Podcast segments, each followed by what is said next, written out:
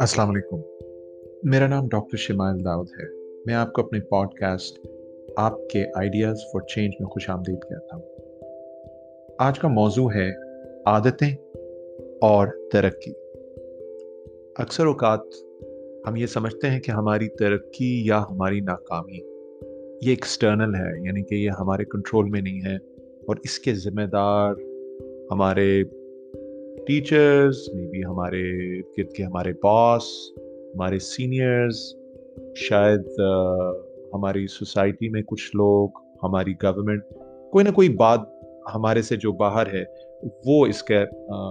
پیچھے ان کا، ان کی غلطی ہے یا ان کی وجہ سے ہم ناکام ہیں۔ دنیا کے بہت سے ایکسپرٹس نے اس کے اوپر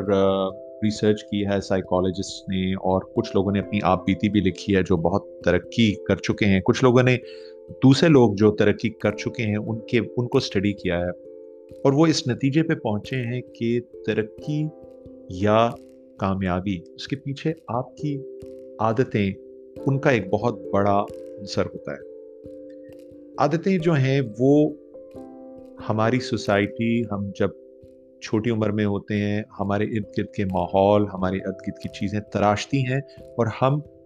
خود بخود نہ سمجھتے ہوئے، نہ چاہتے ہوئے، سب کانشیسلی انکانشیسلی ان کا،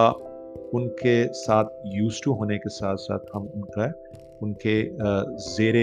اس میں آ جاتے ہیں کنٹرول میں زیر سایہ آ جاتے ہیں اور بتدریج ہم وہ چیزیں ریپیٹ کرتے جاتے ہیں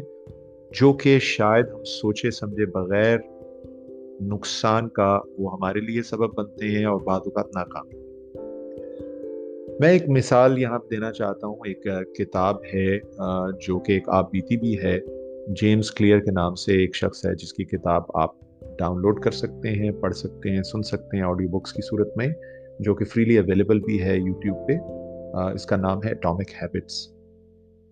اس کتاب کے ذریعے جو آئیڈیاز شیئر کیے گئے ہیں، جن کو میں یہاں مینشن کرنا چاہتا ہوں وہ بہت پاورفل ہیں۔ ان کی بہت زیادہ تبدیلی کی اور چینج لانے کی ان کے اندر صلاحیت موجود ہے، جو آپ اگر اپنے ساتھ اس کو سمجھ لیں، اس آئیڈیا کو، اس کی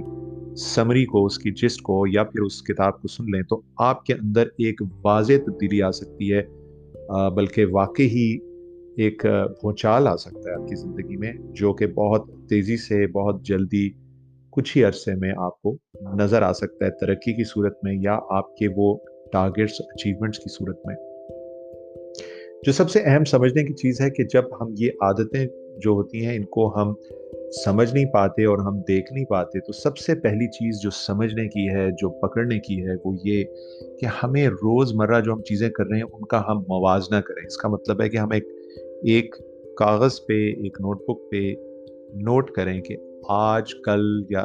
چند دنوں میں ہم روز مرہ کیا چیزیں کرتے ہیں، ان کو لسٹ کر لیں۔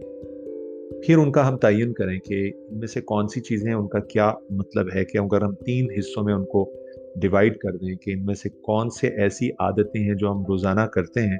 صبح اٹھنے سے لے کے اپنے کام پہ جانے تک، پڑھائی ہو یا کام ہو یا اپنی روزمرہ کی زندگی ہو ان میں سے کون سی چیزیں ایسی ہیں اس لسٹ میں جو پازیٹیو ہیں؟ کون سی چیزیں ہیں جو نیوٹرل ہیں جن کا کوئی بھی مقصد نہیں اور کون سی چیزیں ہیں جن کو ہم گردان سکتے ہیں کہ یہ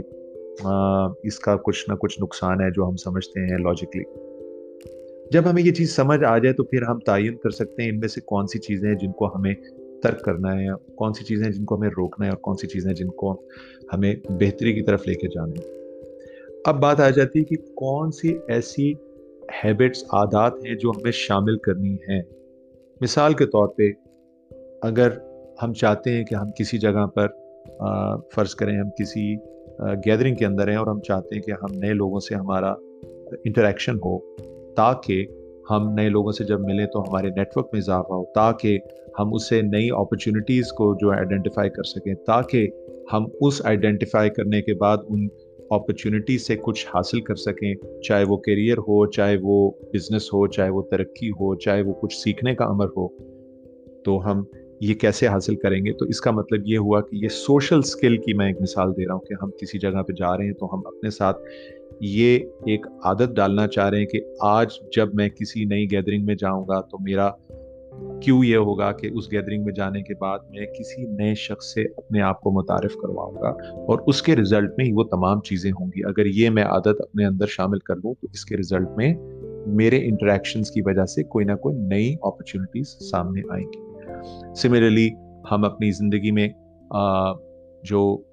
خرچ کی عادات ہیں، ان کے اندر اس طرح تبدیلی لا سکتے ہیں۔ اپنی صحت کے بارے میں ہم کیا چیز کھا رہے ہیں کنزیوم کر رہے ہیں